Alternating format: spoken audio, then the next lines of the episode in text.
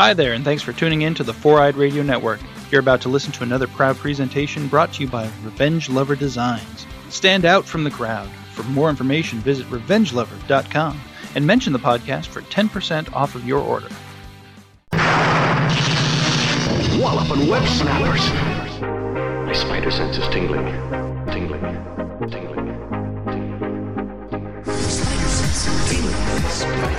Spider sense I'm in for some trouble. Something's turning my spider sense off. Spider sense is My spider sense is tingling. Anybody else's spider sense tingling? Welcome to Walloping Web Snappers, a Spider Man podcast where we dive into every Spider Man cartoon ever made. I'm Doug. And I'm Derek. And is your spider sense tingling? It's telling me there's a rocket taking off without me. To listen to the show, find us on foureyedradio.com and wherever you get your podcasts. This podcast is brought to you by Revenge Lover Designs, illustration and design that fit your personality. For samples and inquiries, visit revengelover.com. And if you're looking for all things Walloping Web Snappers in one place, check out our brand new website, wallopingwebsnappers.com. Bit of business, baby. We've got Word Snappers words. we do. Those were hard to work They were in. so hard. I, I just have to take a moment to praise Gemma Nicole for being like the absolute master of Word Snappers words because they're always so challenging, which makes it fun, but so challenging. uh-huh. I mean, it's what we what we ask for. Yeah. So it works. It's definitely and it's the point. It, it it it exercises our creative juices. So I do love it. I love yeah. it a lot. I haven't I haven't we haven't gotten to the point where I could have been able to like we, I haven't listened to the episode back yet because it's not done yet. So I don't know Yeah. how it plays out or if it's how obvious that it sounds. I remember it being hard and awkward, so it probably sounds awkward, but we'll so see. great job. we appreciate it. That's that's what we're really here for. Those words submitted by Gemma Nicole were they're eating spaghetti without eggnog. A very natural human phrase, didn't you know? Yep. I do like both of those things, just usually individually. I wonder. There's got to be some way you you could make it work. You'd have to make sort of like a uh, almost like a not savory spaghetti and do sort of some some sort of like weird sweet pasta type situation, which I'm confident you could make work if you incorporated probably like apples and cinnamon and whatnot. Nothing super duper sweet, but you you could you, you, you, could do it. yeah, but that seems like it could get like if you're eating it that with eggnog, it would get like overly Well, sweet, you know? Like I'm talking about sweet. like the eggnog would probably be incorporated into whatever kind of sauce you're Oh, using, and oh, it would be oh, like oh. a probably like a small portion type thing, not like a full meal. You know, Hmm. I think there's something that could be done there. actually. okay. Um you know, put a pin in that. yeah, Maybe uh maybe Yeah. we'll experiment with that. Interesting. Interesting. I could I mean eggnog could be sauce, but yeah, I could see it. Yeah, Anyway, let's stop talking about that. but it could, it could it, it could be in there. So this is not a cooking show, however. Uh, it is a Spider-Man cartoon show. So let's talk about a Spider-Man cartoon. We are back with more Spider-Man Unlimited. We are quickly approaching the end of the entire series because there are only 13 episodes, and this is episode nine. Ah, if this episode and spoiler, we've already watched the next episode, are any indication, we are in for a stretch of episodes that are each a doozy on their own uh, before we get to the finale because this one is bonkers. Uh, yeah, there's a lot. Uh, there's a lot ha- happening. a lot Uh-huh. happening. Um, Uh-huh.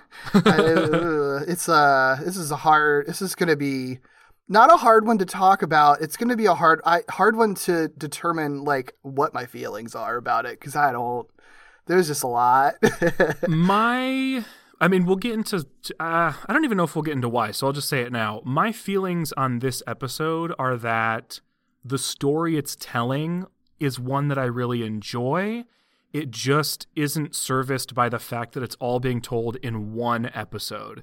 This is like an arc of a comic book that would be at least three issues, but probably more. And I, I like it. It's like a side quest episode, kind of kind of. kind of uh, and uh, i dig that uh, it just it, it all goes by too fast because it is unfortunately a one-parter, which is not a thing. It's just a single episode. Yeah. It's I think it's very reflective of pretty much the consistent problems with this show, which is like really great concepts and like core stories, Mm-hmm. but then just like kind of mangled execution, uh, mostly because of like weird pacing and trying to do too much in weird places and focusing too much on things that don't need to be focused on. Um, I, I think I was more I was I was really disappointed in this episode because a lot of the stuff that I liked I really really really liked a lot and then was like really bummed at how it consistently kept turning out at every mm-hmm. quarter. So yeah. Well, Yeah. this is this is an episode where I, I want to know so much more, and I think that's that's exactly what we keep running into. Is like I just want to know more about these things. Can we spend a little bit more time on these things? So Yeah. Uh, again, I'd rather have that than not care. So Sure. I'll I'll, I'll take it. sure. All I could do while I was rewatching this episode was think of like how would I write this in a way that could be spanned over the course of multiple entries, you know? Yeah. um, on either a TV show or a comic book or just a book or whatever the case may be, because it just feels like a longer story. It doesn't feel like a 24 minute story. Definitely. So let's get into what that story is. Um, this is Spider Man Unlimited uh, Season 1, Episode 9, and it is called Sustenance. And this is the synopsis per IMDb. The Goblin returns and figures out that Spider Man is Peter Parker. They are both kidnapped by rejects, uh, failed bestials created by the High Evolutionary. They attempt to sneak into one of the evolutionaries' hideouts so Spider Man can escape, pretending to help the rejects. Which we will talk extensively about at the end of this episode, I suspect. yeah, yeah, yeah, yeah, yeah. Ugh. The original air date for this episode was March 3rd, 2001. It was written by Robert Gregory Browne and Larry Brody. We've talked about both of those guys already. They wrote uh, the last couple of episodes, so just listen to the past couple of podcasts and we've talked about them. Bam. Major characters introduced or spotlighted in this. We have a character named Lester, who is a horse bestial, and he's voiced by Scott McNeil, who we've already talked about twice now um, as the Vulture and Manwolf. Uh, just adding to his wonderfully weird and diverse resume by playing yet another character. You can definitely hear Rattrap in Lester's voice more Yeah. than in any other character. Oh yeah, for sure. That's a yes, yes, yes. Because we were saying we couldn't hear it uh, in in previous iterations or just envision it uh, in other characters that he portrays. Yeah. We also get uh, Alice and Prima, who are both bestials that are part of this rejects group that we'll get to, uh, and both of them are voiced by the same person. They're they're voiced by Kathleen Barr. In addition to all the cartoons we've mentioned over and over, except RoboCop, she was not in RoboCop. Weird. She is the voice of Dot Matrix in Reboot, Kevin in Ed, Edd n Eddy, Botanica in Beast Machines, and recently Queen Chrysalis and Trixie in My Little Pony, and of course many, many, many others. Wow. And then finally, uh, this is I feel like mentioning this more based on the voice actor than the character, but Lester starts the episode with a buddy named Larry, and that character is some sort of like rat or weasel like bestial. It's like a f- weasel ferret kind of thing because he's got a really long, long neck. Like he's long like a ferret is, but he does look more like a weasel, I think. Yeah, but I think he has a naked tail, which is confusing. Well, they're all kind. Well, they're rejects, I Um, guess. So they're kind Yes. of sometimes they're like weird fusions. So Yeah, we'll talk yeah. about that. well, Larry is voiced by Sam Vincent, uh, who is the voice of Double D from Ed, Edd n Eddy, uh, the voice of Steel from Max Steel, Green Goblin in Marvel Superhero Adventures, and uh, a bunch of other stuff. But a guy who who has had lead roles since this for sure. So yeah, figure figure he's worth mentioning. I imagine I, I could see a world where he's brought up again. Well, he'll have to be brought up again when we cover uh, superhero adventures, but. oh yeah, we'll definitely Yeah. do that at some point. Yup, yup, yup. so the rejects, those are the ones who are introduced in this episode. Yeah, yeah. Well, I'll have a lot to talk about with them probably. There's a lot to talk about in a lot of these, so maybe we should just talk about it right now. Do it. All right. So the episode opens at the Yamada Jones household where Naoko is on the phone with Shane's father, again, the creepy father in the shadows. Um, e- which it's funny that they still keep him in the shadows because we've seen his face in flashbacks. So I don't really know what that's about, but it does make him look creepy, I guess. So that's that's cool. Yeah. it's a little weird. yeah. but it's it's sort of the same co- sort of conversation that that we've heard before between them. She's reiterating that the decision to allow Peter to stay with her and Shane is her decision alone. He can't like force her to kick him out um, just because he's like jealous and being weird and creepily overprotective. Peter does, however, overhear the conversation and he considers to himself leaving not just Naoko's home, but actually like the entire planet of Counter Earth. Um, since you know he's feeling guilty about putting Naoko in a weird spot, even though it's like clearly not at all his fault whatsoever, but he's still feeling guilty about it because Peter Parker's going to Peter. But he also does have that data on the space shuttle's location that he got at the end of the last episode. And that data says that his spaceship is in Atlantic City. Yes, good old New Jersey. Uh, Yeah. Which we cut right to, actually. Yeah, yeah. I, if you had told me that we were going to visit New Jersey in this series, I would have said, no way. By the way, one of the uh, storefronts in like the opening when they're just panning through the city is uh, Espresso, like E X Presso. know. now, here's the question Do you think that was intentional or a mistake? I think it was intentional because there's a lot of a lot of the store names I feel like had just like sort of slightly off spellings to them Yeah. that don't seem like they're typos. It would make sense as a store name too, because then you're actually you're combining express and espresso. Yeah, yeah. So in Atlantic City, we we don't we don't go right to Spider-Man in Atlantic City, but we do go right to Atlantic City. So we see the scene where there's this large domed high security facility of some kind, and that horse bestial that we mentioned earlier, Lester and his buddy Freddy are fleeing from that facility on one of the hover steeds that we typically only see the Knights of Wundagore on. While they're flying away, Freddy is super worried that they're going to get caught because if they get caught, he references that they'll be thrown in, quote, that lab or experimented on in some way. And Lester's like, dude, I don't want to get caught either because I don't want to, he says, mop floors for the rest of my life. So we don't really know what's going on in the facility. We just sort of get this idea that one, they are in fact escaping, and two, they're terrified to go back Yep. for yep, whatever reason. Yep. That's uh that's bad and serious, but what's not bad and serious uh is the snail guy that you you see like when they're showing Oh. Atlantic City. Did you notice him? I there are so much to notice that I didn't notice him specifically, but there's so much to notice. Did you notice the like octopus head and hands guy? Mm, he was he was hanging out with the snail guy, so you probably were just paying attention to him and didn't notice the Sorry, snail guy. distracted by tentacles. I mean, the snail guy like had eye stalks, so like it Oh, would Lord. the tentacles, I, all the, the tentacle vibe, all kind of like flows in together. I feel like so. you know, I, I've mentioned that I actually like the wild diversity that the show has offered. I mm-hmm. also think that it is a mistake, and and I'm fine with it because I think it accidentally offers a lot to the setting. Mm-hmm. Someday I'll get clarification on whether I'm right about that or not. But it's so funny because each episode seems to have like a a almost like a different vibe and take on bestials. Yeah. And in Atlantic City, it's almost like not unbelievable that the population of bestials might be somewhat different from like region to region.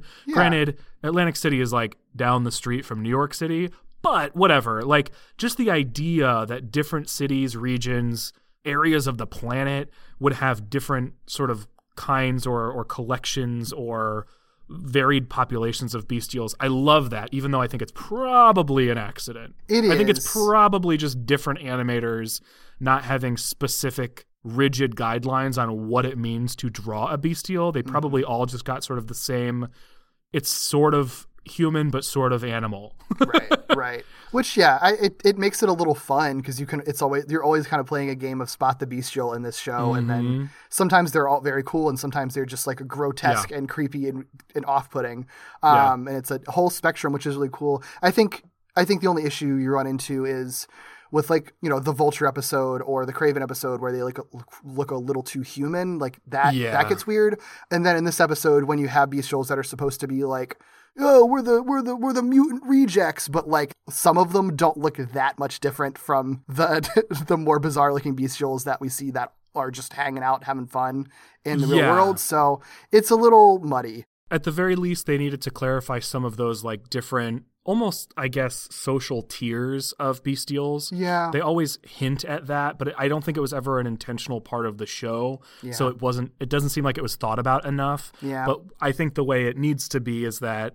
but it's not even clear. Uh, We got into it in the Hunter episode. If you go back and listen to the Hunter episode, we talk about what it might mean for these various degrees of animalism, I guess, and what social issues might come up to that. We don't need to like rehash that whole conversation, but we do get into that. And I that's definitely, definitely the type of question that I would ask in a hypothetical interview with a creator of this show. Yeah, it's just how much they thought through that stuff. Yeah. Yep, yep, yep.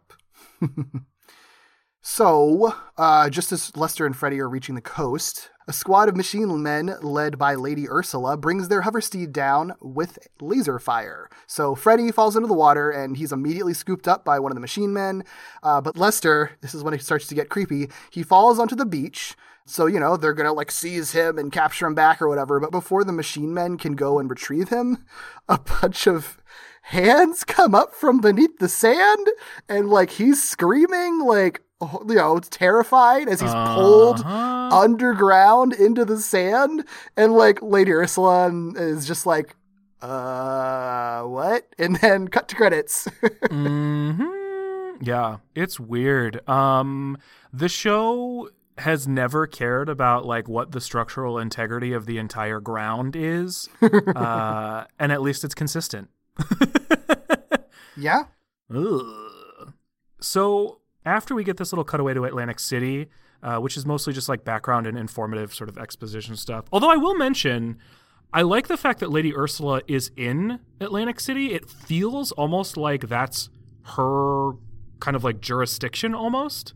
Like that's Yeah. the vibe I got from this episode because she's not been present for other things, which this would kind of explain, right? Like she might be brought in for certain things, but maybe she's the knight that's sort of not in charge of Atlantic City, but that's part of her area to patrol. I can't imagine they're all together all the time. well that would we check out because yeah because i feel like most of the time that we see her she's usually separated from the rest of the knights like Mm-hmm.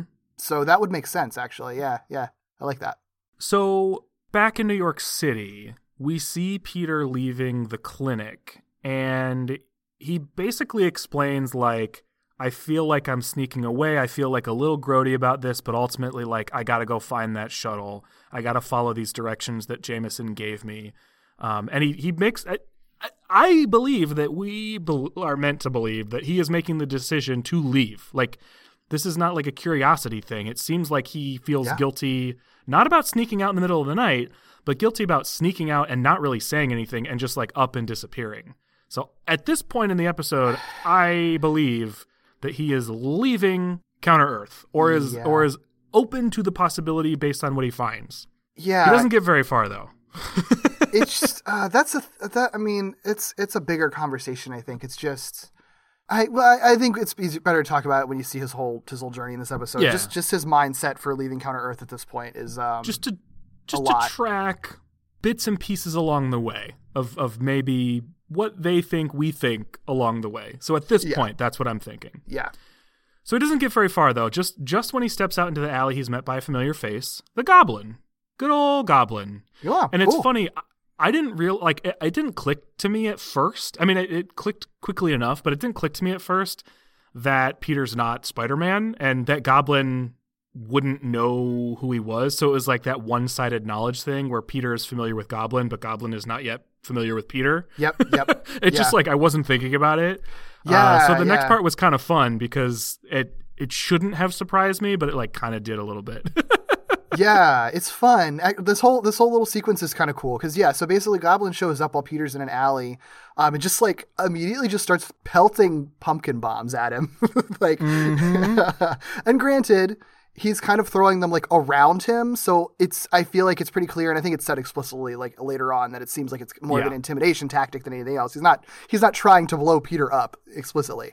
Um, he's just kind of throwing pumpkin bombs at him claims to be running him out of the neighborhood because apparently he knows that Peter is undocumented and unmonitored, and as a result, not to be trusted.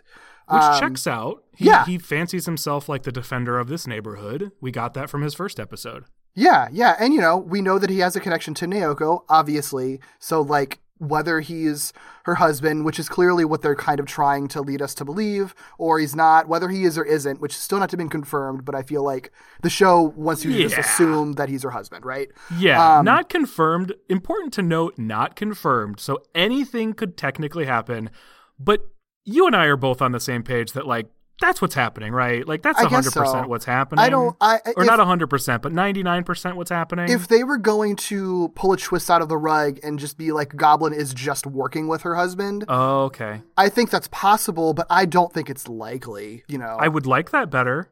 I do too because I think this episode kind of does Goblin dirty. To be honest, he really kind of sucks in this episode in a way that he didn't in his la- in his original episode. Like his characterization is kind of wonky because it's sort of like I guess it sort of lines up with the characterization he had in his first episode. Like you can kind of rationalize it, but it's like it's it doesn't he doesn't come out in a good light in this one, and I wish they didn't do that. But uh, we'll we'll talk about it later because it, it just kind of gets progressively worse as the episode goes along. Honestly, he's still fun though, at least, and he's fun in this scene because yeah, like like you said, his his uh his his rationale is valid for why he wouldn't trust Peter Yeah, even outside of the whole like Naoko business. Um, but he uh, specifically demands that Peter stay away from Dr. Yamada Jones.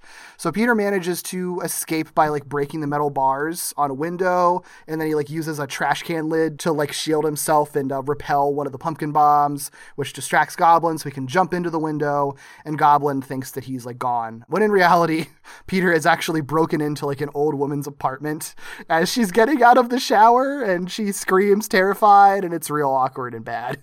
it's like a it's it's it's a funny scene for literally no reason, but I still laughed and thought it was very funny. Uh, what's not funny is Peter just like destroyed this woman's like home security. Yep. Yep. Because she had barred windows for a reason, obviously. Uh-huh. So, and he just Uh-huh. destroyed them. I do. I guess I do appreciate that they're acknowledging that the property damage does have a consequence. Because previously they just blow shit up all the time and no one cares. In this and case, it's sort of like yeah, and, and this one it's sort of like. Oh yeah, you even your what seems to be just like minor property damage to save your own butt actually like kind of traumatize an old lady. It looks like so. Not a great yeah. look, buddy. and then he just dips out. he literally runs out the door. yep, yep. So Peter at this point believes the goblin has left. Um, I don't know why he would think that necessarily, um, but he does. So he leaves the woman. Well, I guess he leaves the woman's house because he's broken into somebody's house. But he leaves the woman's house, and because he thinks goblin is gone, he proceeds to like duck into an alley. He suits up and then pops back out of the alley as Spider Man.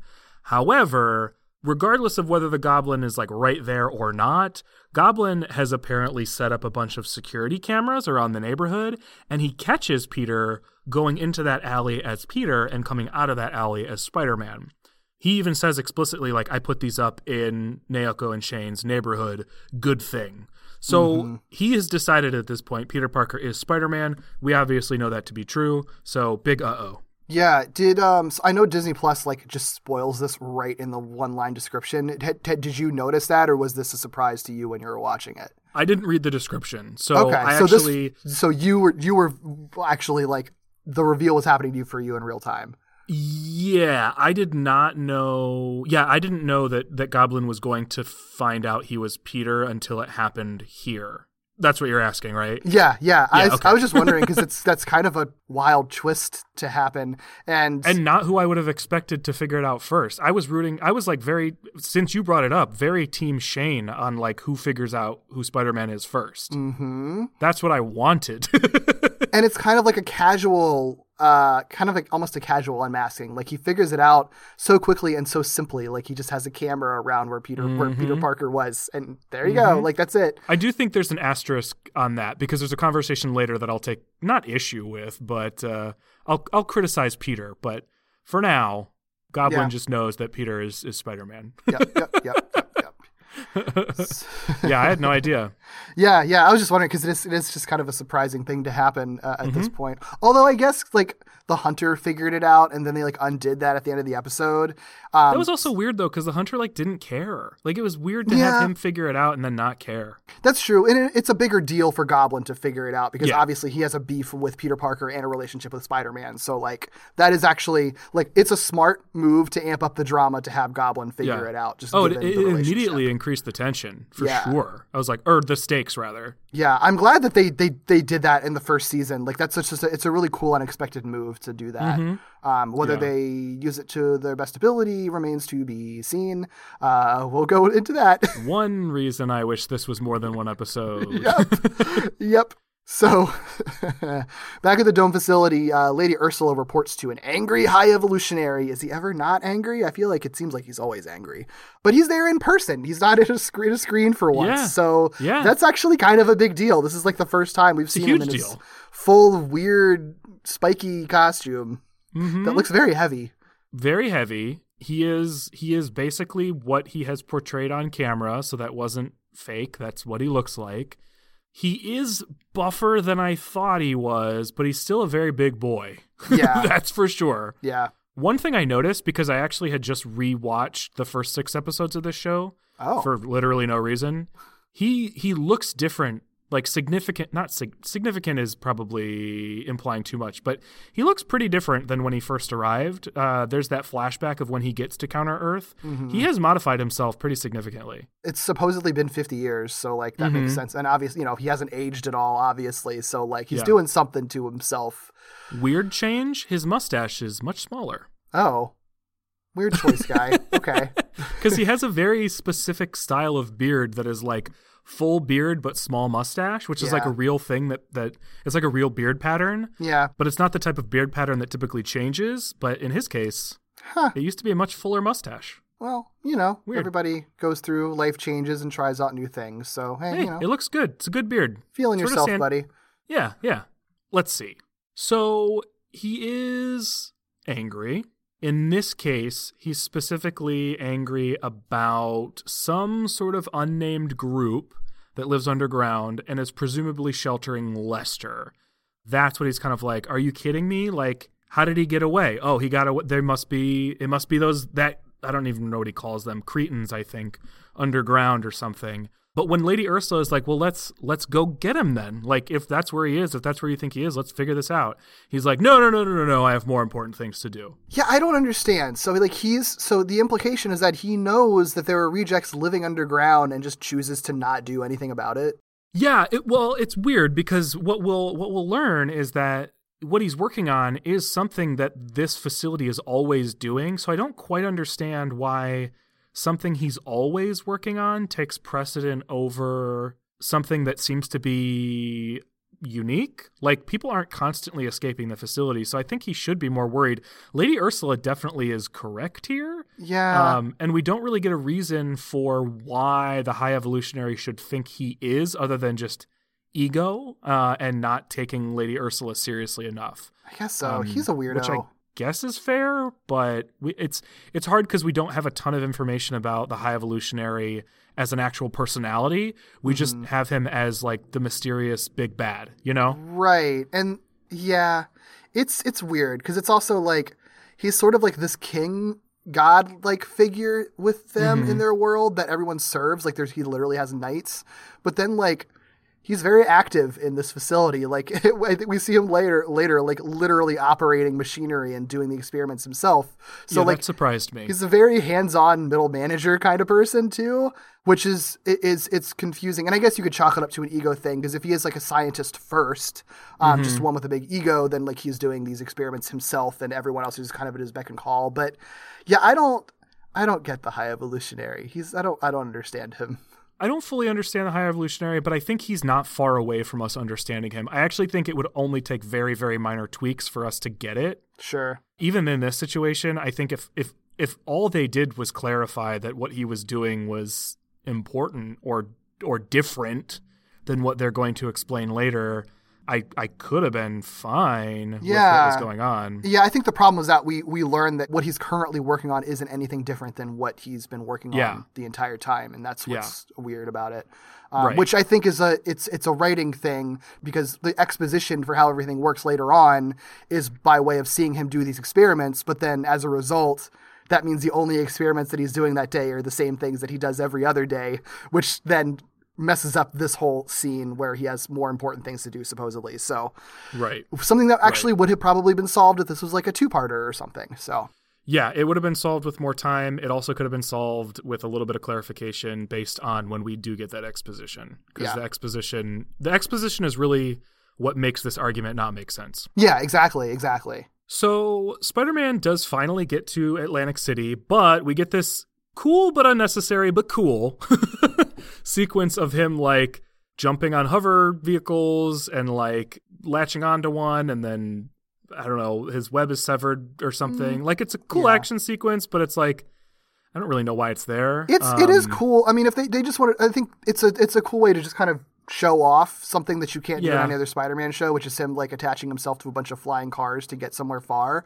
I, I don't I don't have a problem with it in in in theory. I think it just goes on way too long. I think it goes on too long, and I think that it happening at this point in the season is weird. But Yeah. part of that, there's two reasons I think that that's um, not as weird as I just made it sound. One is that obviously they had no idea that they were only going to get one season. So it's the same thing I've talked about before, where it's like, my expectation for what you need to get to is entirely based on knowing there's only X number of episodes left and not X number of seasons left. Sure. The other one being I I don't think that the final product of some of these later episodes is out of place, but I do think some of the things that end up in some of these later episodes might have been planned for earlier episodes.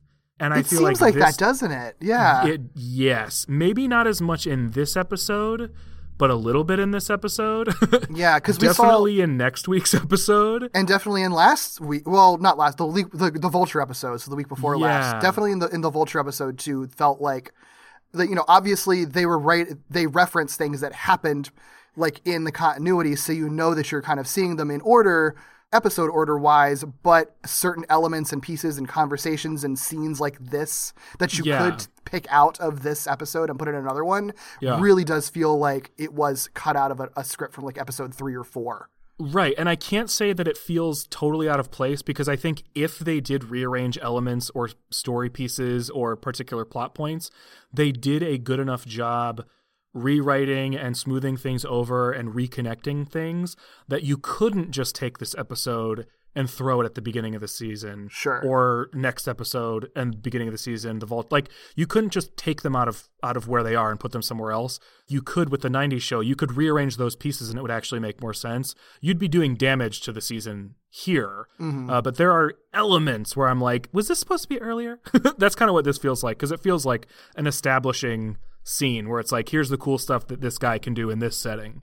Yeah, yeah, and I and, and I guess the reason I put it in this episode is because he's like going to Atlantic City, which is probably farther than he normally web swings. So Yeah. he wanted to to save on web fluid by hitching a ride on a car. So like it makes Right. sense, Oh, yeah. but uh, but yeah, the focus that's put on it and the, uh and how long it goes on definitely does doesn't feel right in an episode that's already so dense.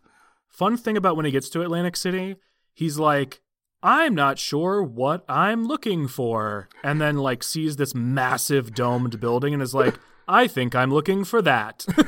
it is funny. and he's not wrong because he also he he notes that there's like a lot of security and stuff like that but it's just the funniest thing he like happens to land right near it yeah, because like, what was on the CD then? Did the CD just have one word of text that said the spaceship is in Atlantic City, and that's it? Like, because it doesn't seem like he knows anything more specific than that. And if that was the case, it's sort of like you kind of might have lucked out a lot by because other, you know, if it if it wasn't for the giant dome in Atlantic City, how would you? What would you do? Like, what was going to be your next step?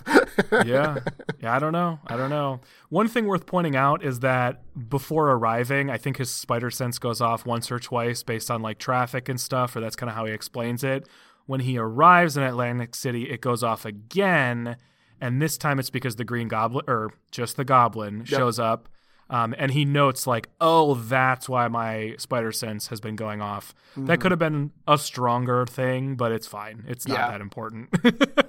It's fine. it's fine. Yeah, so Goblin's there. Um, he's showing up and confronting him, like as he has been, because he's been following him.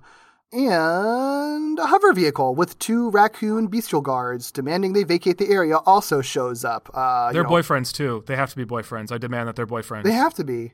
They also look very sleepy, like uh, kind of like Tom Nook does. I was just thinking, like, oh, they're kind of like Tom Nook. oh yeah, maybe they're maybe they're maybe they're actually uh, Tanuki Yeah, maybe. I mean, they call they're they're explicitly called raccoons, so I guess that they're supposed to be. But by Goblin. Tanuki is kind of a raccoon. Like, Yeah, it's like a raccoon dog. yeah. So you know, it works. Yeah, so Goblin and Spidey pretty much waste no time restraining the raccoon boyfriends. Um, I shouldn't care. They're cops. Um, whatever. They're very handsome. Yeah, I Um, mean, they can so- still be. Yeah, yeah. Maybe maybe they're not cops. Maybe they're security. They're security guards. Yeah, That's a little bit yeah. better. Um, in either way, they do get their asses handed to them. So like, They it's, you know, do, they become cocoon, as Goblin says, cocooned raccoon buffoons. yes. Yeah. Spidey webs one up and Goblin like gasses one of them, which eh, on brand for both of them. Good good job bringing the gas back. yeah. So yeah, that that yeah, ta wastes no time. So right after the the raccoons are both uh, handled, Goblin reveals to Spider-Man that he knows that Spider-Man is Peter Parker. This is where I I just this is the second time Spider-Man handles this like so poorly because No, right? I understand that Spider Man doesn't know exactly why Goblin is making this claim, but that's all the more reason to play dumb. Like, Yeah. wait until Goblin has explained how he knows that you are Peter Parker, because by this measurement, Spider Man could try to say, Who? Who is Peter Parker? Well, guess Like, what? Guess what? He did that in the Hunter episode. When the Hunter reveals identity, the first thing that Spider Man did was play it off as that guy? Like who? Oh, the reporter kid? And it wasn't until the Hunter like literally showed him a picture of like Peter Parker. Or no. Uh But these are no, these are two different mistakes. These are two different mistakes because what the hunter does is the hunter shows a picture of Peter Parker. That's right, that's right, And that's Spider-Man is like, "Peter Parker?" And the hunter was like, "I didn't actually know your name, but thanks." that's right. Right. In That's this right. case, Goblin, who only saw Peter go into an alley and out of an alley and made and put two and two together, says, You're Peter Parker. Spider Man doesn't even try to say who? Or Yeah. play it off like that guy? No, that guy's an idiot. Like there, you could have tried anything. And I know this is dumb because it doesn't matter because the whole point is that we are supposed to know that Goblin knows, and that is just the fact. So it doesn't really matter because it's just it's I, I'm just being nitpicky. Yeah. Spider-Man, protect yourself a little bit better. Yep, yep, yep. It is cool that he knows his identity. I think that's a cool, like I said, cool story choice. Unfortunately, still not a good look for Goblin because he's using this knowledge to uh, threaten Spider-Man, as he was doing with Peter Parker earlier. Um, Spider-Man reveals that like. Hey, if you want me to leave, like that's literally what I'm trying to do, buddy. And Goblin's Right. like, "Oh, what? Oh, hell yeah! Well, okay, we can be friends again. Cool, yay!" Which I do like. I actually like that because the, the relationship like changes on a dime. It's just like, Yeah. all right, cool, we're buddies again now. Awesome, yeah. I'll help you leave. What can I do for you?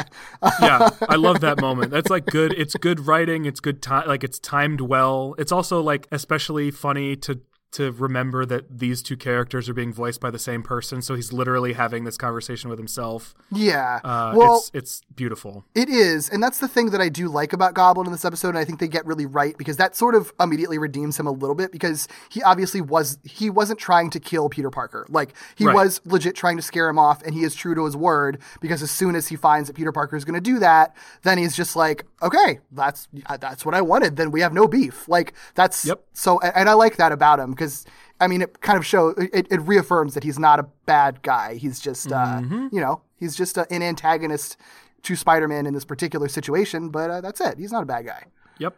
Also interjecting to point out that at this point in the episode, Spider-Man tells Goblin that he is trying to leave. That is what he is trying to do. Mm-hmm. Just gonna keep pointing out those things. Sure. All right. So, like you mentioned, Goblin jokingly offers to like help him leave or whatever, but Spider-Man's like, "No, actually you could help me because I got to get into this facility and I think that you might be able to help me do that." So Goblin's like, "Sure. Here's what the facility is. Let me give you an info dump." He says, "It's a facility that's feared by all bestials, that the bestials are brought there specifically after being arrested." They don't clarify as criminals or anything, just that the only way you get in is by being arrested Cool. And that no one ever seems to leave once they are brought there. So we it's confirmed this is a menacing place. Uh, people are basically being kidnapped off the streets. It's probably very similar to the situation with Sir Ram, where he was snatching humans, Yeah. except in this case they're snatching bestials. Yep. So same vibe. Yep, yep, yep, yep, yep.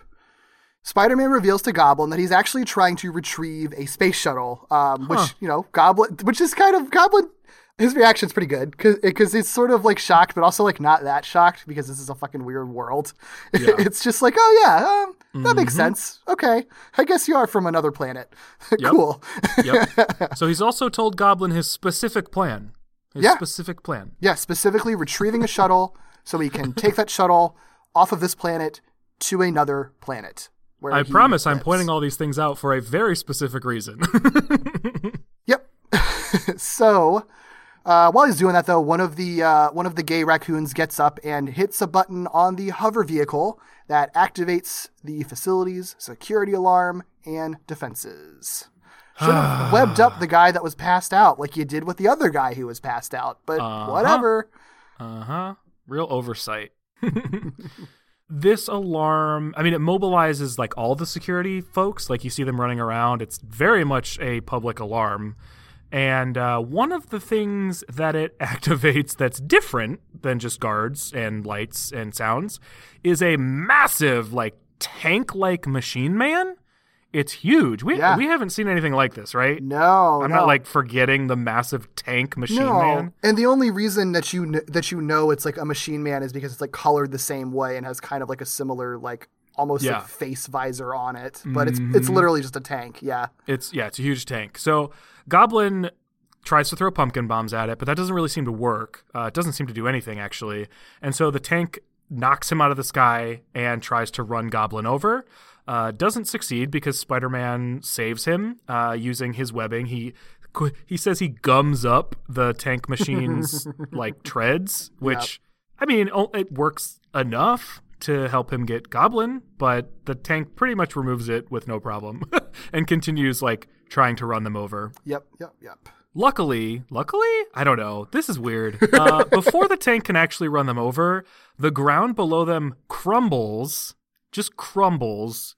Large area crumbles, and they fall below into the depths of the underground. The infrastructure of Counter Earth, New York, or I guess New Jersey, is just Saltine crackers. yeah. It's like, all saltine crackers. I mean, I guess I guess the High Evolutionary is funneling like all of like public funds into his like stupid experiments. So there's like no money just to like build fucking roads and fucking parking lots and the ground. So that's why all the bestials are in like flying cars and stuff because because like if you're just walking on the ground at any minute it could just crumble and you could just fall right through because there's like no layers to it.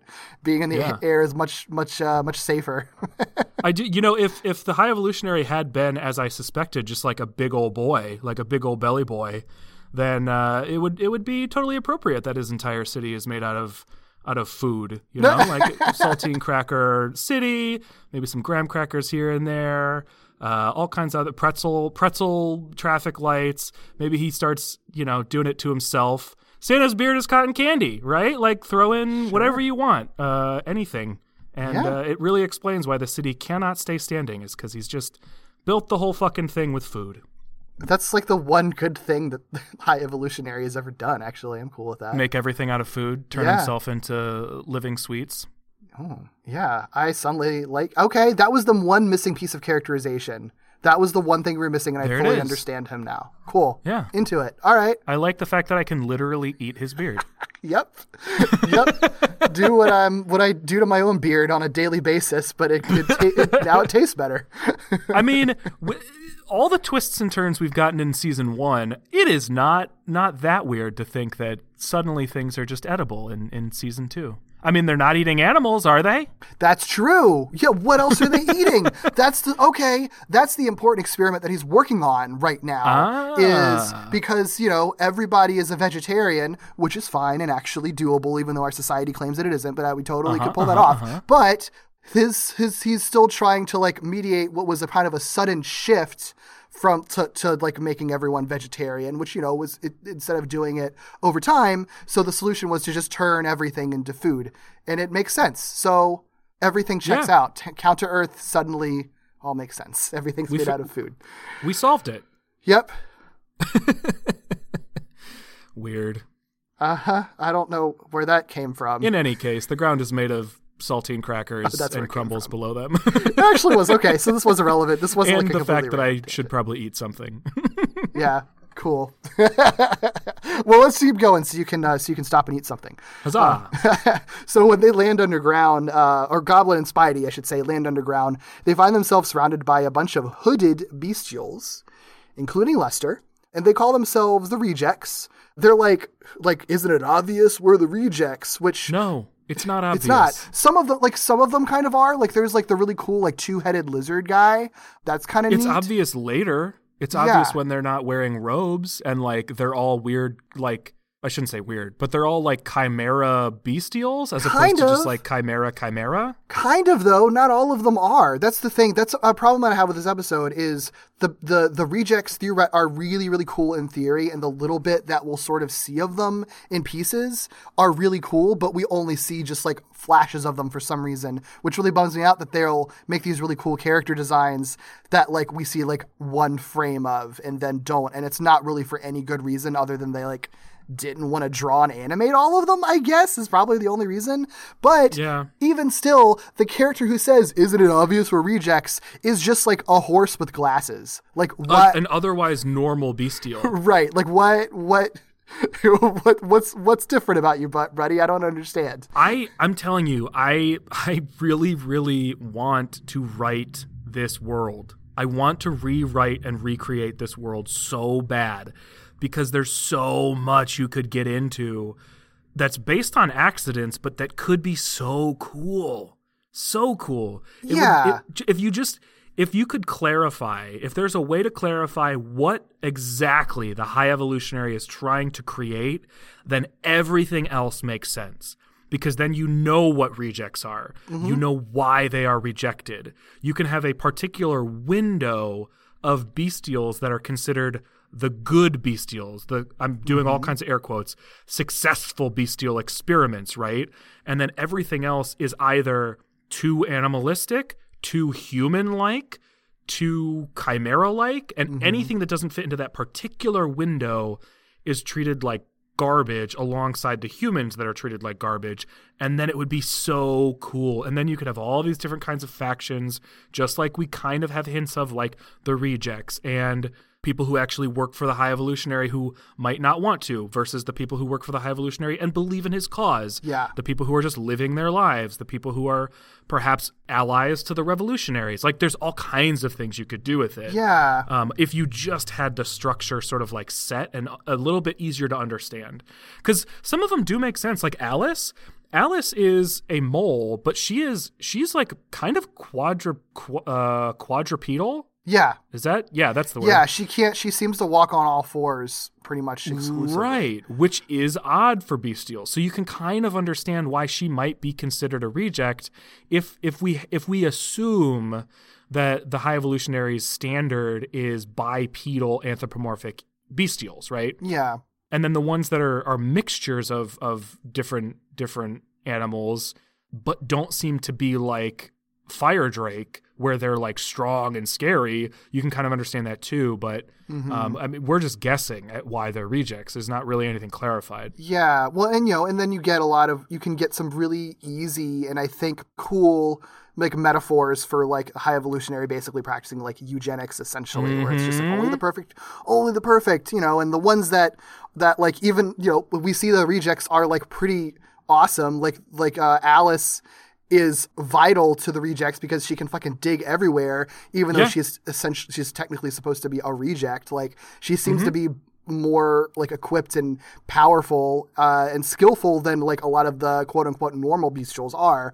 Um, so there's a really easy metaphor that they could have there that they wouldn't even have to really work that hard to get across, um, and that would also make the high evolutionary look like be a, a more of a villain, like in a stronger villain. I think. Yeah. And you know the show, I, I I think it would be easy to to be like, oh, it's a kids show. They can't, they couldn't really get too far into like the politics of Counter Earth. But I think that they were sort of encroaching on that at the beginning of the show, and especially in the pilot, and then just sort of scaled back on it. I think that mm-hmm. they're they're they actually very easily could have dived into like the politics of Counter Earth, at least in terms of like social politics and social issues and things Yeah, I think so. Because they were so they've always been kind of skirting around it and you don't obviously you don't have to go like super deep into it but they've established enough and made clear enough you know that there is like a class issue on this planet that it wouldn't be too weird to really dive into that so it's kind of disappointing that like they keep like inching at it and are constantly at that threshold but like never crossing it fully um in a way Yeah. that's like actually like useful you know Yeah. Yeah. Oh, I just was. I wish this were longer. I wish that they were able to spread things out more. I wish they had more room to tell stories. yeah There's so much. If this were like I don't. If this were a 26 season or 20 that season, holy crap, 26 episode season. Like I think we might have been more satisfied. I don't know. That could just be wishful thinking. yeah because there's there's a lot you could do that would that would clarify some of this. But Mm-hmm. I guess we're just supposed to understand and and and and come up with our own explanation for why these these ones are rejects. Yeah, I guess so. well, they take Spidey and Goblin to their leader, who is a partially metamorphized butterfly bestial named Prima. She explains that the dome that's over them uh, holds bestial prisoners who are forced to work creating new bestials. So, like, no more is well, I, and and it checks out because we saw like in flashbacks and stuff that uh, the High Evolutionary was just like shooting beams at actual animals and turning them into bestials. But I have to imagine that after a while they'll just like run out of regular animals, I guess, to turn into bestials. So like, what is he gonna do? Apparently, he uh just creates matter out of the ones that he doesn't like that are failures and then just like rebuilds them from like the molecular or DNA level from the uh genetic like uh pieces of other bestials. So that's uh Yeah. terrifying. I, I can make this all make sense in my head, probably more than I think they intended for it to make sense.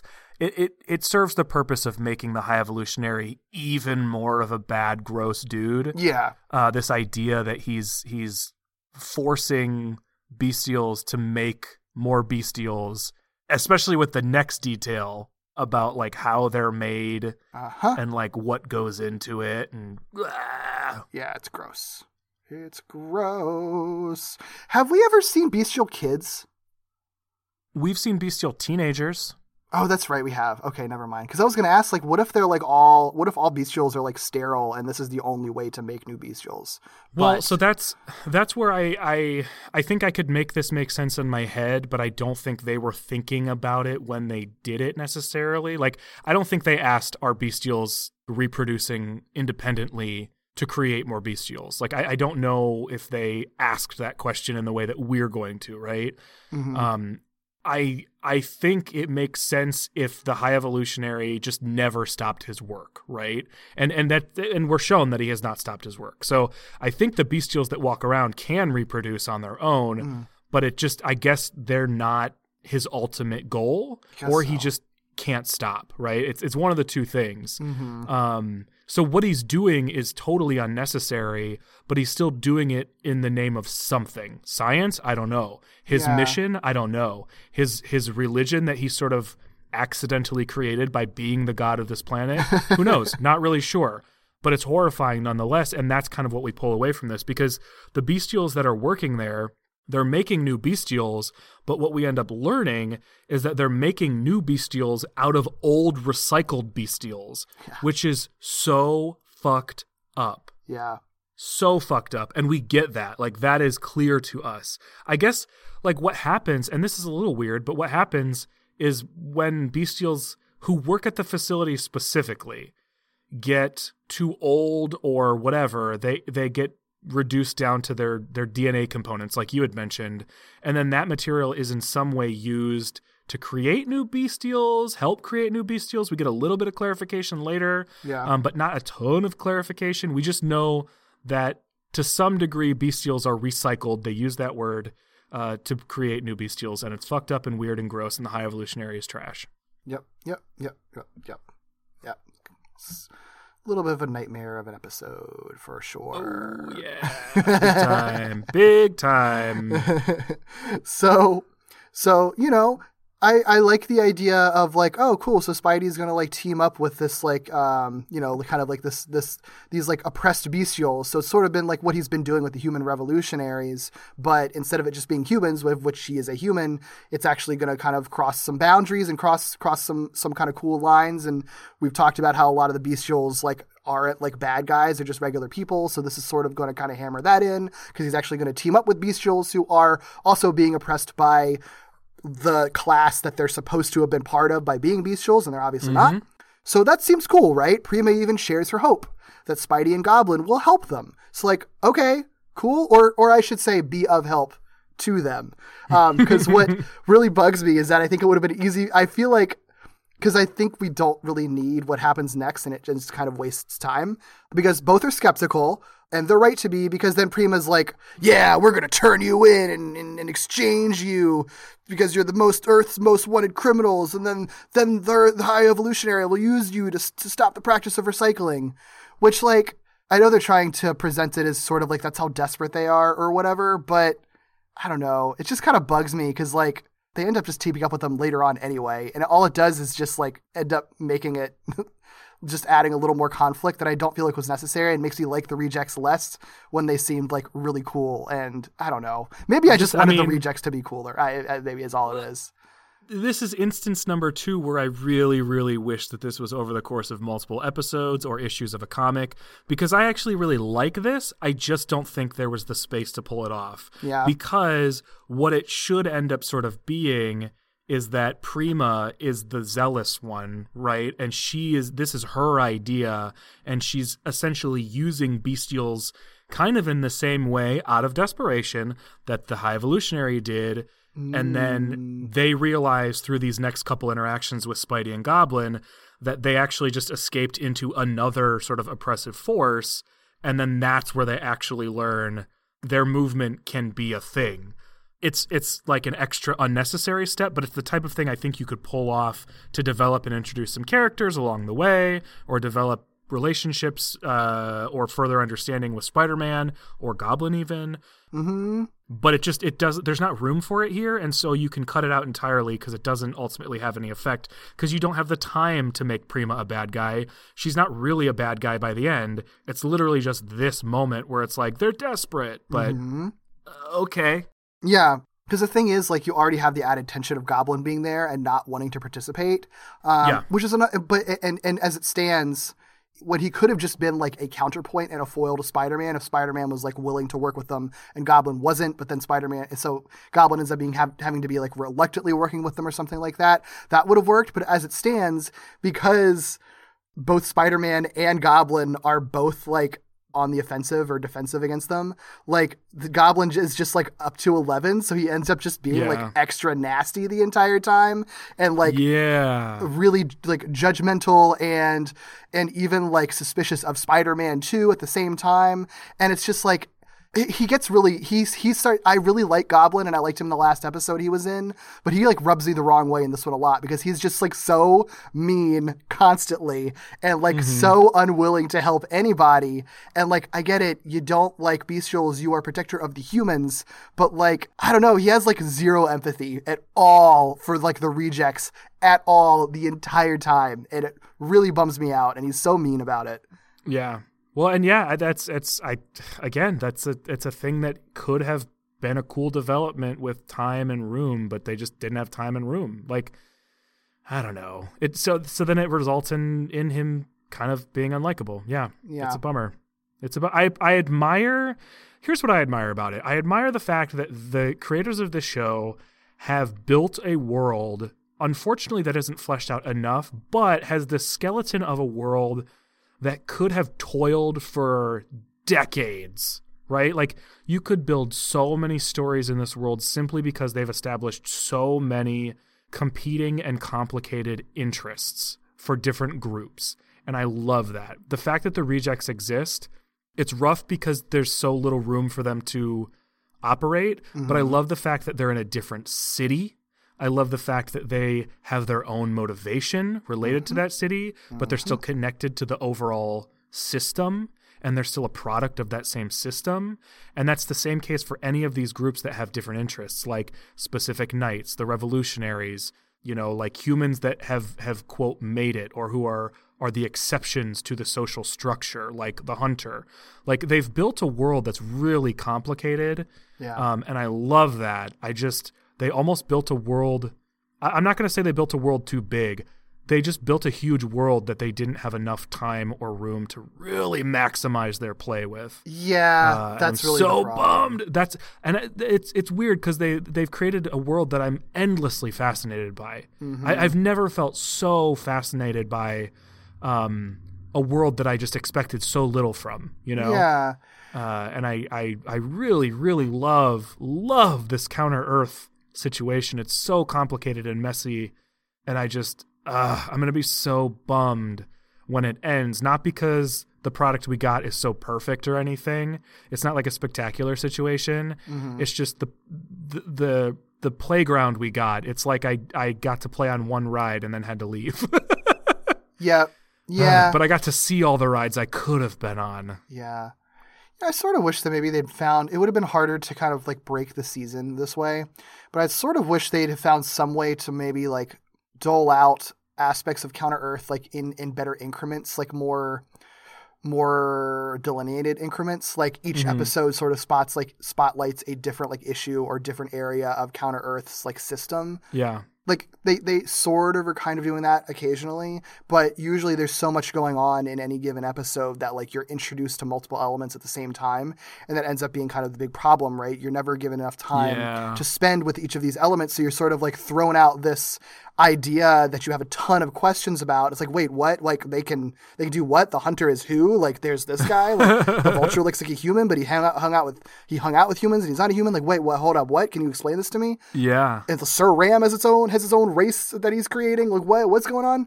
Git is a bandage man. Like what's up with that, huh? Oh, and like and they're all interesting ideas that I'm sure whoever was writing it probably had more ideas behind them or figured like we can go into this more deeply. But like there's too many questions about everything that it's inevitable that they're not going to be able to have time to answer them. And it's Yeah. not like we're constantly begging for just like big answers to every single question. We're just asking for a little bit of clarification on like some of the world building stuff, and we Mm-hmm. can never get it because there's too much. There's just just too much happening at once, Yeah. especially in an episode like this one. Yeah. if this episode had just focused on one of like the six different things that are going on, it would have been a lot better, I think, or at least. Maybe not a better episode, but at least like a clearer episode, and we've got we would have gotten a clearer picture of what's going on. Yeah. Hello, amazing friends.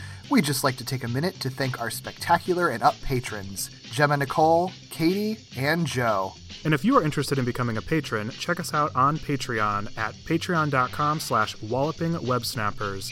We have three different tiers that you can opt into, the first of which is our $1 tier where you get early access to episodes, a bunch of Patreon exclusive bonus episodes such as our Spider Bite mini episodes. You get to participate in our Walloping Word Snappers interactive improv game, and you get your own random villain alter ego. If you join us at our spectacular level at $5, you will get all previous rewards, in addition to our monthly After Dark commentary episodes, a downloadable, high quality poster of our logo art, a personal on air shout out on each episode we record while you're a patron, and a Twitter shout out and Twitter and Instagram follow once you become a patron.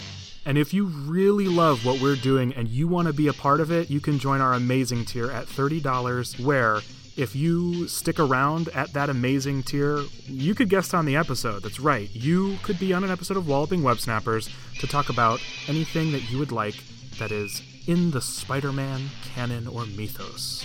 So at the end of the day, it's you guys who lets us keep doing what we're doing. So thank you for that. No matter what level you're able to contribute, or if you're just an avid listener who's stopping by, trust us, your friendly neighborhood podcast hosts. Thank you. Thanks. So the rejects minus Prima, Prima seems to be really limited in in her physical movement. Like she's very like we called her a partially metamorphized butterfly because she kind of looks like. Uh, to be quite honest, she kind of looks like Jabba the Hutt, but if Jabba the Hutt were sort of mixed with a butterfly. Yeah, yeah. So all the rejects minus her escort Spider-Man and Goblin through some sort of concealed corridor that leads to a chamber where the High Evolutionary has just finished recycling Larry. Bye, Whoa. Larry. bye, bye, buddy. Sorry, dude. Yikes. Um. Wow. So yeah, this is what we're talking about, where we see the High Evolutionary doing just like the work that it seems like anybody in this facility would do, except I guess it could be. I I would have a hard time believing this, but I guess it could be that he is trying to prevent people who even work at the facility from knowing what the material is. Oh, and the maybe. rejects just happen to be people who know the inside information, in which case Hmm. I guess this would make sense. But what we learn is that the High Evolutionary is recycling bestials basically to like feed that material as a supplement to new bestials. Yeah. So it's not just that he's he's constructing bestials out of the DNA pieces parts of old recycled bestials. It's that he's feeding them to new bestials, which makes it even more fucked up. That didn't even like click in my brain, but yeah, they said nutritional supplement, right? Like, oh, Yeah. Jesus. So Oh, presumably God. he creates bestials and then uses this material of old bestials and maybe it's not technically fed to them. It could be any number of ways, but ultimately like he's pumping old recycled bestials into new bestials to create better quote so better weird. bestials. I don't know. Ooh, It's, all really really gross Yeah. and really really dark. Yeah, I mean, we literally see Larry like screaming in pain as like lights are flashing, and then he comes out unconscious, dead, I guess, and then goes into another machine where like he's turned into goop. Like it's Uh-huh. fucked. Uh, or no, Green no, goop. the, Is this a Soylent Green reference? I maybe it is. Yeah, it's green goop. When and when the when the and it's it's weird because they they make it clear that like when the table that he was on comes out from the other side of the machine, it's just his clothes. So Yeah. like it's literally that his flesh and body and bones have melted into this green goop that is Yeah. being fed to the new bestials. So yeah, I think it is just kind of a Soylent Green reference. Damn. it, it has the same effect, right? Like they're feeding us people. It's, it's people. It's people. yeah, Jesus. yeah. Yep, Humans yep, don't really yep. have it that bad, do they? Okay.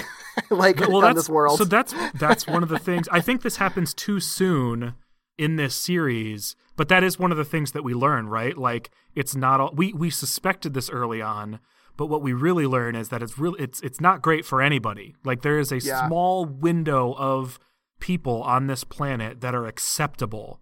Everybody else is oppressed or abused or taken advantage of or just completely neglected in some way. It's fucked up for everyone. That's the kind of story that I think probably should have happened in a second season uh, so you could fully maximize and build out the first sort of like social structure. Yeah. Um, but I, I don't dislike it. I mean, I, I like I said, I love the complexity of this world so much. Yeah. It's messy as fuck, but I love it. Yeah, it is. It is a big wrench to throw into everything right now. Yeah. It all, it's all happening so fast. I can't imagine binging all of this in like a day. dude, I know, right? It's a wrench, a, a wrench among so many other wrenches because we just Yeah. just learned like a couple, like a few weeks ago, that like Sir Ram is also making his uh, new race of bestials. So it's like, yep, God, and Venom and Carnage, and it's just like there's so much happening right now. Yeah. There's so much happening. It's so right much. It's so many moving parts. So, so, so many moving Yeah, parts. not mad about it really. It's just Yeah. a lot. no, I, I, I want it. I want it. it. The problem isn't how much there is. The problem is how little time there is to fully explore all of it. yeah, And again, it's it. They don't they don't know how much time they have. So this is not. I can't excuse it because they were they were they were writing 13 episodes of one season, presumably expecting more seasons. Mm-hmm. So it's still a problem. It's still a pacing problem. But I still do love all of the things that they Yeah. considered about this world. yeah, seriously. um, well, Spider Man is understandably horrified, as we all are. uh huh. So he's like, fuck this, and breaks out of his restraints and is just like, okay, guys, I'm gonna help you. Let's work together. Let's not do this trade thing. It doesn't matter. High Evolutionary is never gonna barter with you guys. Let's, me and Goblin, we're gonna just blow the place all to hell. How about that? And you can work with me to do that. Um, he asks simply that the rejects get him to the center of the dome. And they're like, huh, well, hmm, that makes sense. Okay, cool. Goblin, um, ever the asshole, is still hesitant about it. Um, he's like, "Oh, I don't want to work with you. You're gross." So they like leave him, leave him cuffed. I do love that. I do, and He they're even just says like, "You're gonna leave me cuffed," and they're like, "Well, he gained our trust." yeah, like "Mm, you didn't, you didn't say you're gonna help us. So okay, bye. Right. He's like, "Wait, hold on, hello." and they're not wrong, and he knows that. yeah, yeah, Yeah, so I mean he's he's still cuffed. They're they're agreeing to Spider-Man's proposal and so they make their way towards the center of the dome. They should expect this, but an alarm sounds as they continue traveling through the corridors, and so Lady Ursula reports to the High Evolutionary that there's some sort of breach, uh, security breach. High Evolutionary once again does not take Lady Ursula seriously and instead orders her to address the problem, but like threatens to recycle her in the process. Jesus so he's Christ, basically dude. like, "You figure it out, and if you can't figure it out, I'm gonna I'm gonna turn you into goop." Right? he's a very bad leader. he's a very bad leader. Um, I it again, and I think it's just it's it's not it's not fully fleshed out. There there are infinite reasons that we might be able to suspect why this is the case, but we don't get them. So he's just not not a good leader. yeah, um, I have no idea why he hates Lady Ursula so much. We don't even have a reason to believe he does, other than he just does not take her seriously. yeah, That's the only thing I can think of as far as like why he's not taking any of this seriously is just that like I I had wished earlier on in this season that Lady Ursula was a bit like dumber on screen. Mm-hmm. And if that had been the case, this might make a little bit more sense where it's like Lady Ursula like you never know what you're talking about. So what like go investigate, Yeah. dummy. You know what I mean? Yeah. Go do this thing next. And you could have played it off that way, but as it stands, he's just an asshole yeah. um, and is really preoccupied with recycling Larry. Or you know, if he was working on something different than what the facility's been doing forever, uh, if it was a very special project, it, it would make sense if he was just like super consumed by that and preoccupied and didn't want to listen to her that way. But Yeah, it's sort of like the worst possible way to have handled this. But all right. to, just to not handle it. Yeah. yep. So the rejects managed to guide Spider-Man and Goblin to the dome center, uh, and that's where the space shuttle is being kept. Um, why a space shuttle is being kept in a place where they're just like recycling bestials, I don't know, but hey, whatever. I guess it's their main headquarters, sort of. I, I don't know. Oh, it doesn't really make sense, but uh, nothing does. Uh, Spider Man gets to the shuttle. He attempts to hotwire it, but realizes, oh, this is a space shuttle and I'm not a rocket scientist. Uh huh. Duh. So then he's like, okay, how about, and I know Goblin knows a lot of tech stuff. Hey, rejects, uncuff him. I'm going to need an expert. Um, so Goblin follows Spider Man to the shuttle, uh, but not before giving Lester, Lester a lit, an active pumpkin bomb. Didn't realize just how dumb Lester was until this moment. He's like, He's like, oh, "Wow, hey, thanks. it's really Dummy. funny. Yeah, Yeah, I know. I loved it. It was hilarious. yeah. So Spidey and Goblin do make their way back to the shuttle, and as they enter the shuttle, Lady Ursula arrives to investigate what's going on. But she is greeted promptly by the pumpkin bomb that was given to Lester because he realizes, oh shit, this is lit. this is a bomb, and bombs explode. so uh, basically, chaos erupts outside of the shuttle.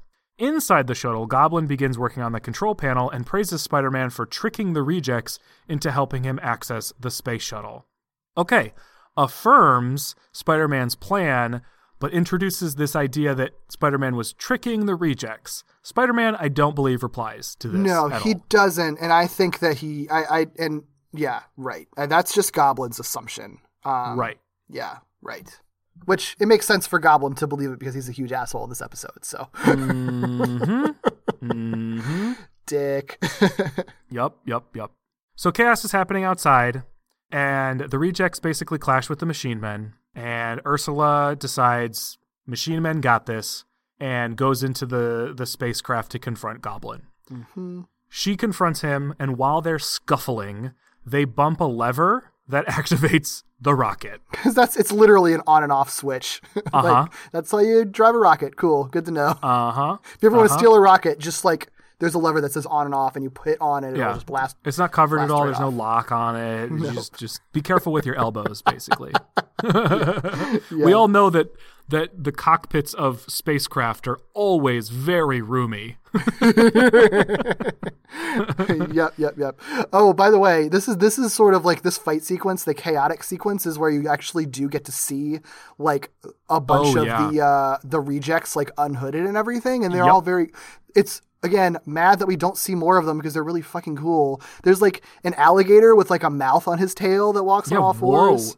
That's Yeah. how I noticed it at first. I was like, does that tail have a mouth? Yep, yep. And then I started looking more at them. There's like a like something with a chameleon head and wings, I think. Mm-hmm. There's an owl that's um like an owl that has like one wing and then the other is just like a human arm and human chest and then an owl bottom Oh, Lord. again. It's crazy, yeah. Jeez, jeez, jeez. Yeah, yeah. Yeah, It really illustrates why they call themselves rejects. Yeah, I mean, I like the idea if they were kind of doubling down on like kind of like the Cronenberg like grotesqueness of them, but Mm-hmm. they're also but they're actually like fucking badass and awesome and heroic. Yeah. I love Mm-hmm. that. I wish they could have doubled down on that a little bit more because that's really cool. Yep, yep, yep.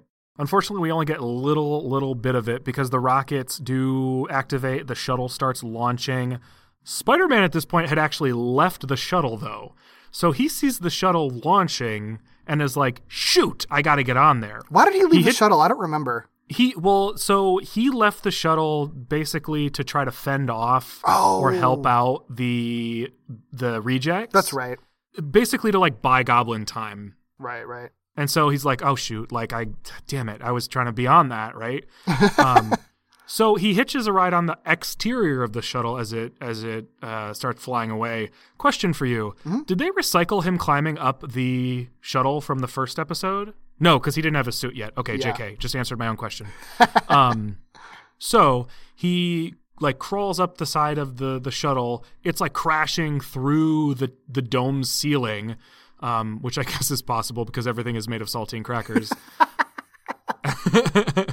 and the shuttle begins flying towards the atmosphere, like to- like into outer space, which is a problem because it's going too fast for Spider-Man to actually climb up the shuttle and get into the cockpit where he would be able to theoretically pilot it back to Earth Prime. Mm-hmm.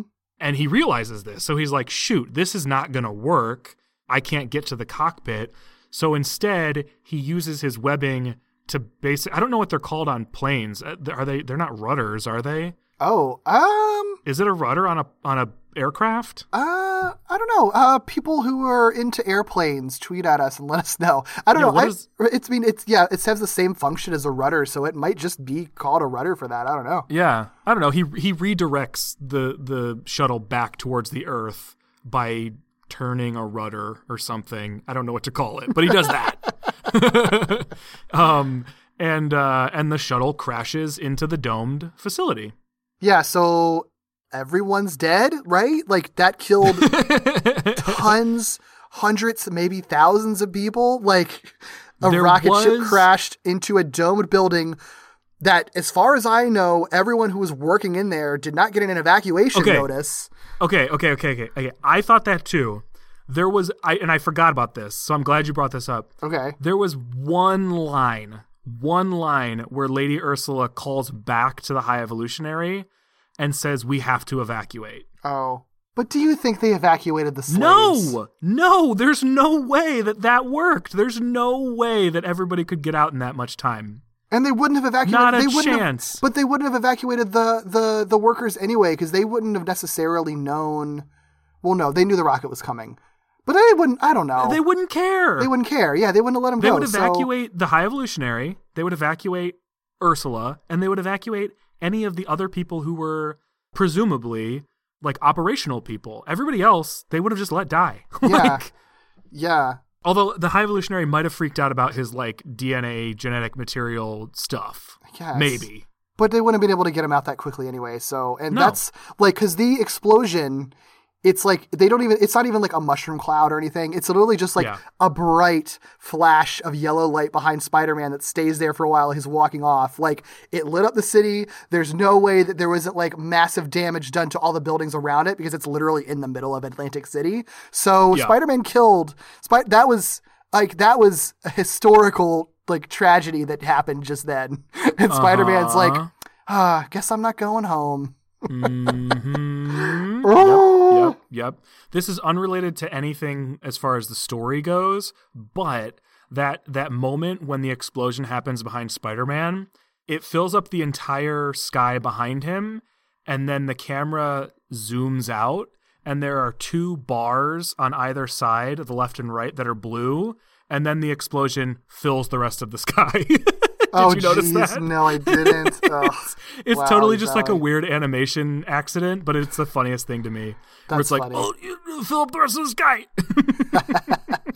oh that's really funny okay.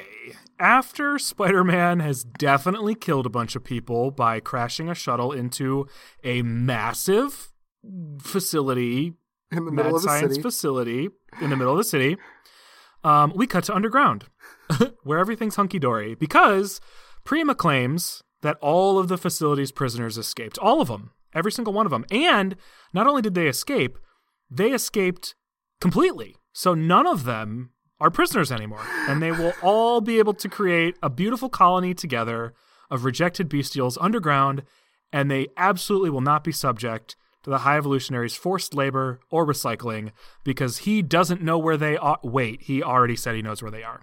I think Good the- job, Prima. i think prima i think prima is a little bit unhinged and just is in denial about all of this and just made that up. And is just like everyone escaped we're all here. Stay with us and have tea with our friends spider-man. And he looks around and there's nobody else there I think that that because we don't even see anyone else. We don't see anyone but the rejects we've already seen. We don't see the people that escaped. So I don't think they did. I think she's making it up. I think that they're all just uh, in shock right now, and Yeah. this is just how she's processing her trauma is just by pretending everything went great. They've all escaped through their souls leaving their bodies, and they're haunting the caverns below. Well, especially if you consider she didn't. She wasn't asking for the place to be bombed or No, for an she should attack to happen. pissed. She's like she asked to, to have Spider-Man and Goblin traded for the release of the rejects, which was a dumb Yeah. plan, but like it was a very peaceful one, like peaceful negotiation one she was trying to do. And Yeah. instead, they Spider-Man drove a rocket ship into a building and blew it up. Like that is the exact opposite of what she, she declared war on the High Evolutionary, and like she's gonna be the one to have you take the brunt of that. And she's just like, "Oh, that was nice. Good job." Oh, But here's the thing: if they had spent the time making her, well, they if they had if they had kept in that fact that she wanted to negotiate, which they did, if they had had the time to make her a bad guy, then the evolutionary taking it out on her would at least be better. It wouldn't be great, but it'd be better. Uh, problem is they still killed a bunch of people, so you still have to tweak that detail Yeah. but um but it just further illustrates that like that extra step of her trying to do that in the first place is like complicating things unnecessarily because they don't have the time to like untangle it all yeah, yeah. Uh, it's like uh, I hate I hate feeling because I feel like being really nitpicky about it, and I think the problem is that like the curve of this show, like it's proven that it can do things that it has a really that it is pretty thoughtful about a lot of stuff, and that it has a lot of potential to write pretty complex things well when it can. it has super ambitious ideas Yeah, it has super ambitious ideas. So clearly they want to have a smarter show than like a lot of other Saturday morning kids shows Yeah. sometimes are. Like they are aiming high, which but that means that, you know, the curve is a little bit different. So it's harder to kind of forgive like the weirdness of some of this stuff.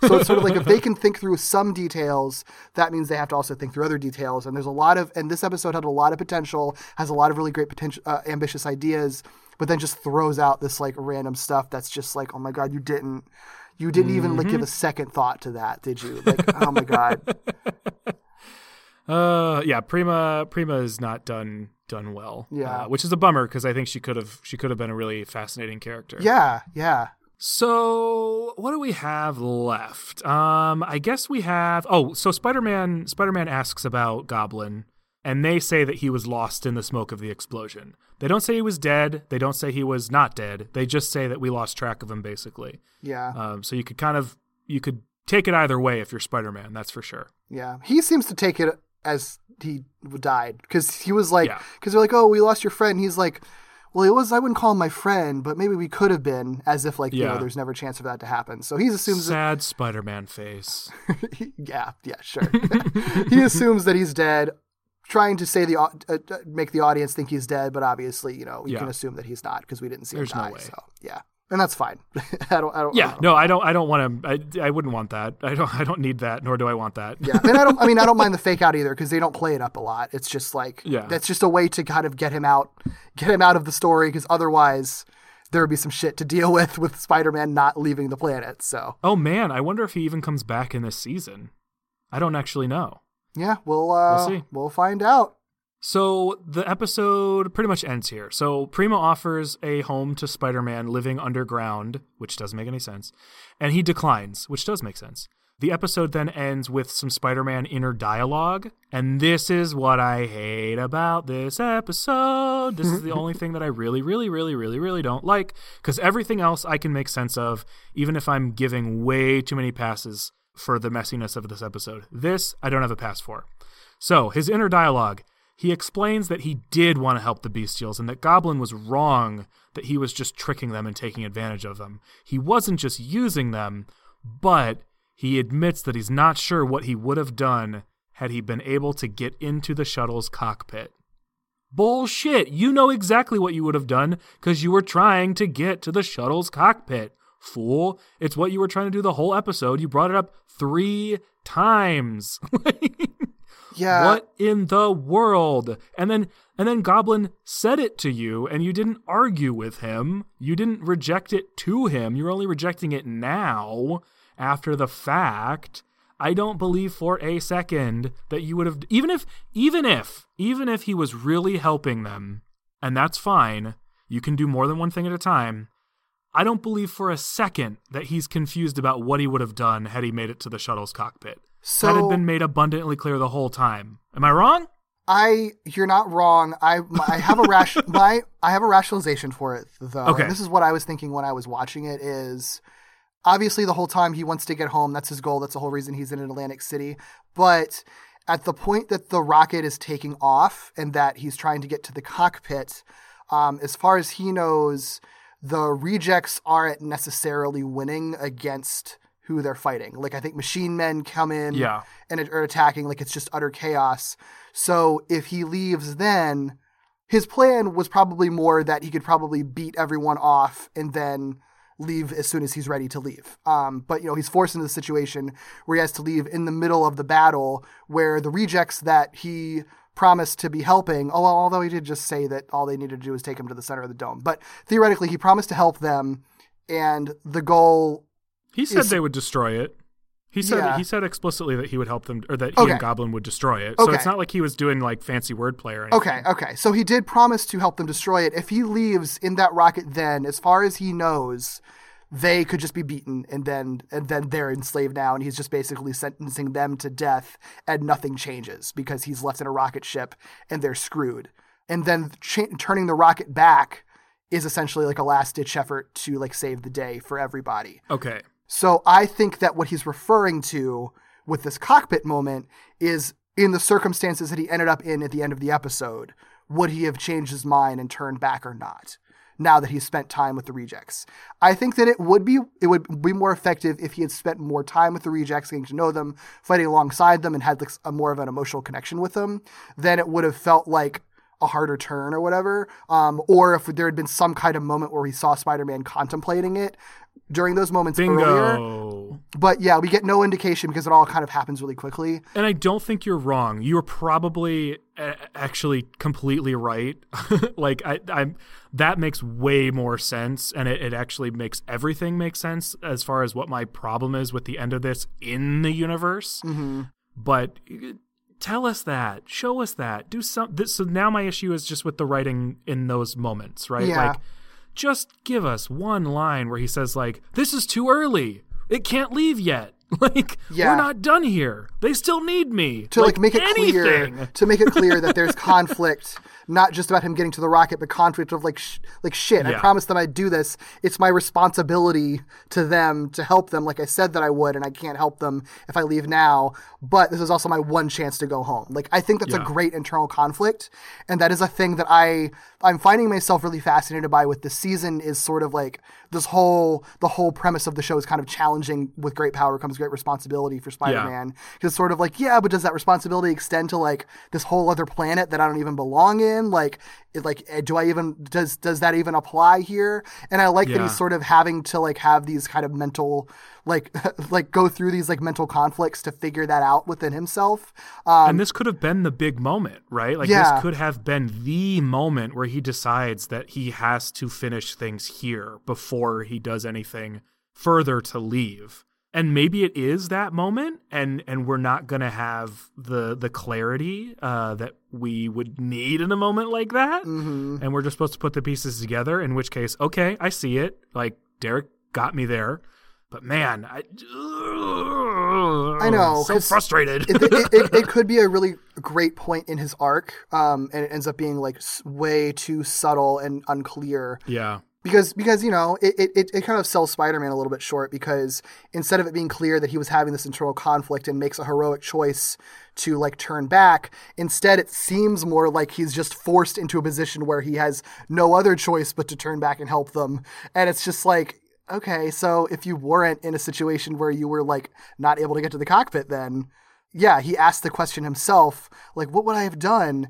But like, I guess the question is meant to be ambiguous at the end, but It all means less after the fact, though. yeah, it all means way less after the fact. It means so much more in the moment when we get to see him struggling with that decision. yeah, yeah, because you can say whatever you want after the fact. Like, yeah, I totally would have done that. Um, and I do like that he questions it rather than saying what he would have done Yeah, because that's, more true. realistic.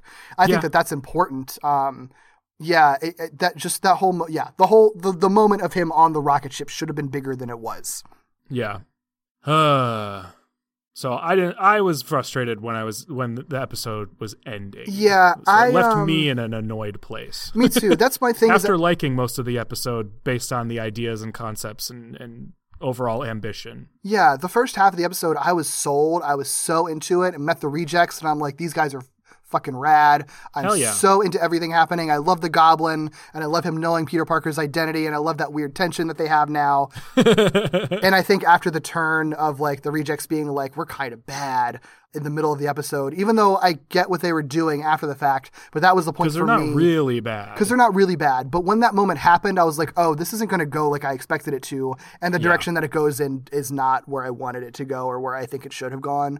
Um, which, granted, that's a problem with my expectations. So that's not that can't be faulted against the episode. But I still say, like critically, where the episode went, I don't think fully worked.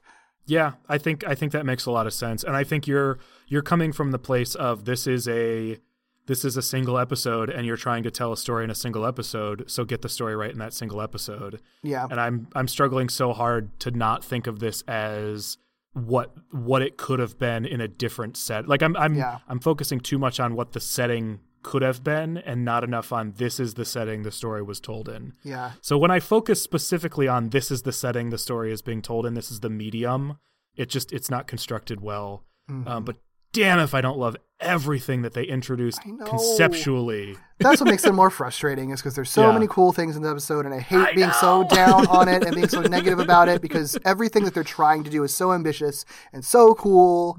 It's I like just, this episode far more than I don't like it. I I, I might I think Yeah. I like it more than you do because I don't mind the the reject stuff. Um, I think I, I, I, I think so. I think it's because I was so disappointed in, in, in the stuff that I liked not like being executed well is what really downed me for it. Yeah. Which is a weird place to be in because I object like I like in in a vacuum these certain elements I like them a lot.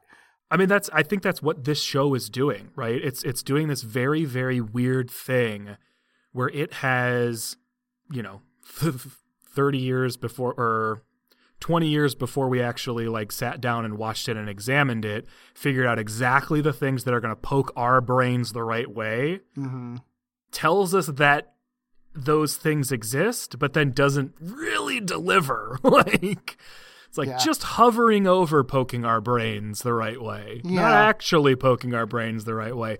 And normally, I, I don't know if this is normally, I'm not really sure, but at least as far as what we've discussed, there hasn't been such dissonance between the ideas and concepts of something overarchingly and the actual execution. There have been specific episodes where we've talked about like I don't think that really delivered the way that it was intended to.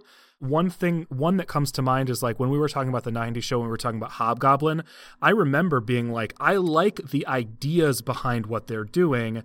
I hate the execution of it. Mm-hmm. That was like an episode in that season Mm-hmm. this show feels like that. And so it's like it's not just a taste of something, it's like the whole freaking like 13 course meal is like that.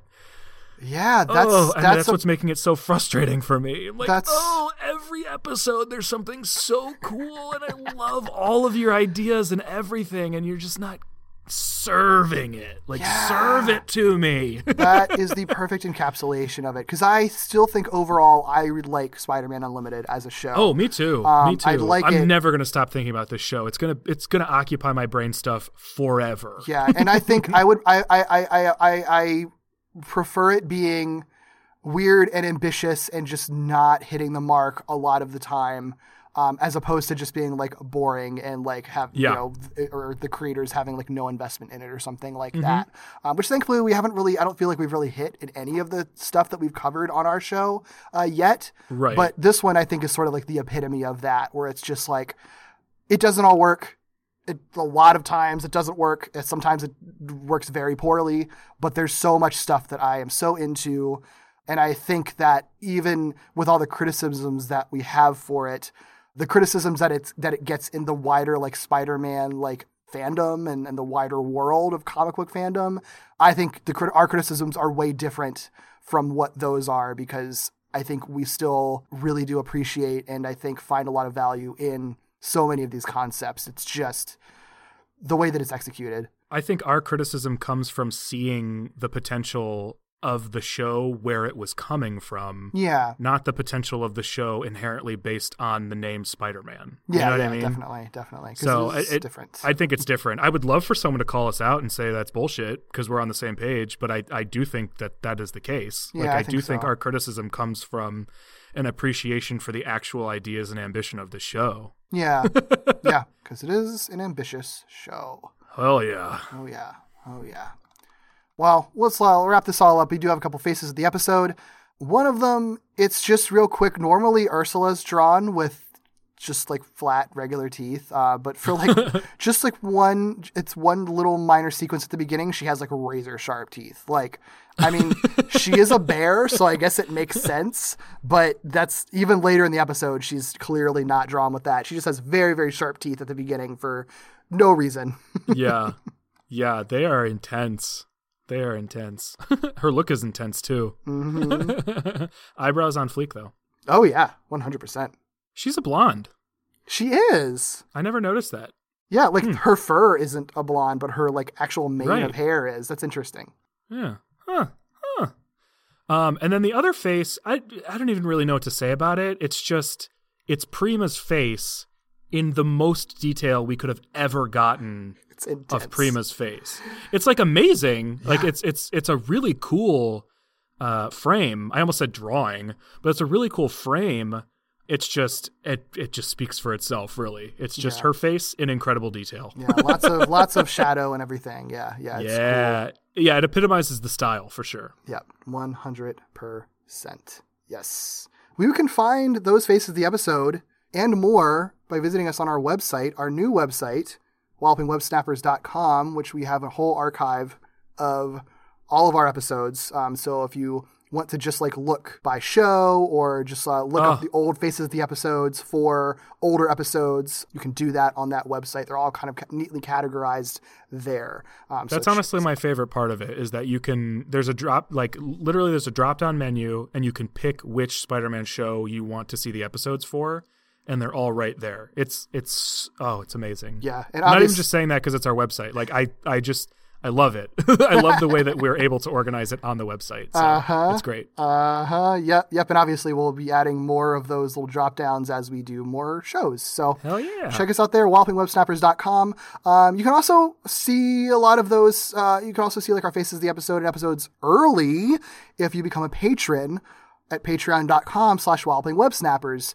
And in addition, that is also where all of our bonus episodes are. So we get Spider Bites, where we cover like comics and movies and video games, anything, stuff like that related to Spider-Man. We are and will be covering there. Um, and if and you can also uh, listen to our commentary episodes where we cover other other stuff with our After Dark commentaries at our higher level. So definitely check us out there, patreon.com slash walloping web snappers.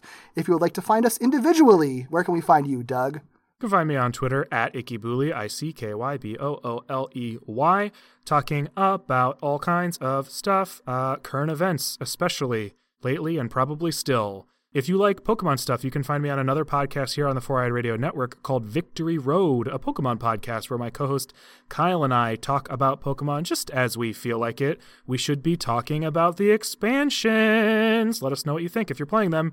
Derek, where can people find you and the things you're working on? Sure thing. You can find me on twitter.com at Derek B. Gale. I don't know why I said it like that, but just Dot trying something different. Twitter.com. Um, my ad is at Derek B. Gale. Definitely very political right now because of the state of the world.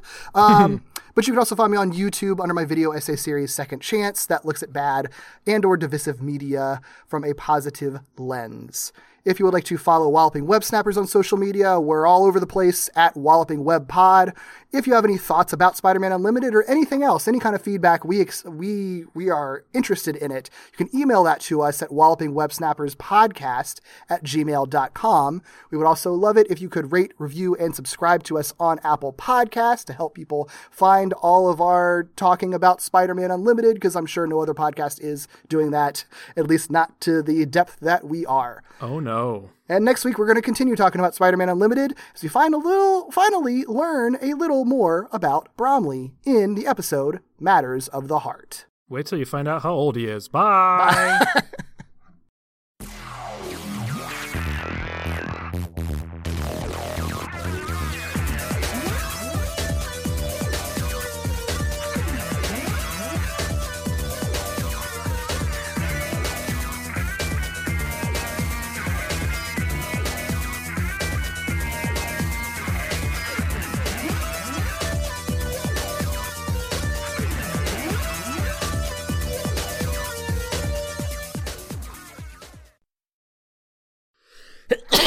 Excuse me. Because I'm It's the first time I've ever sneezed on a podcast. Oh wow! I know, right? Wow. Rite of passage. Loud motorcycle driving down the road, down the road, down the road, down the road, down. Loud motorcycle driving down the road, the road, the road motorcycle, driving down the road, the road, the road. Round around around around around motorcycle, driving down the road, the road, the road. Motorcycle, driving down the road, the road, the road.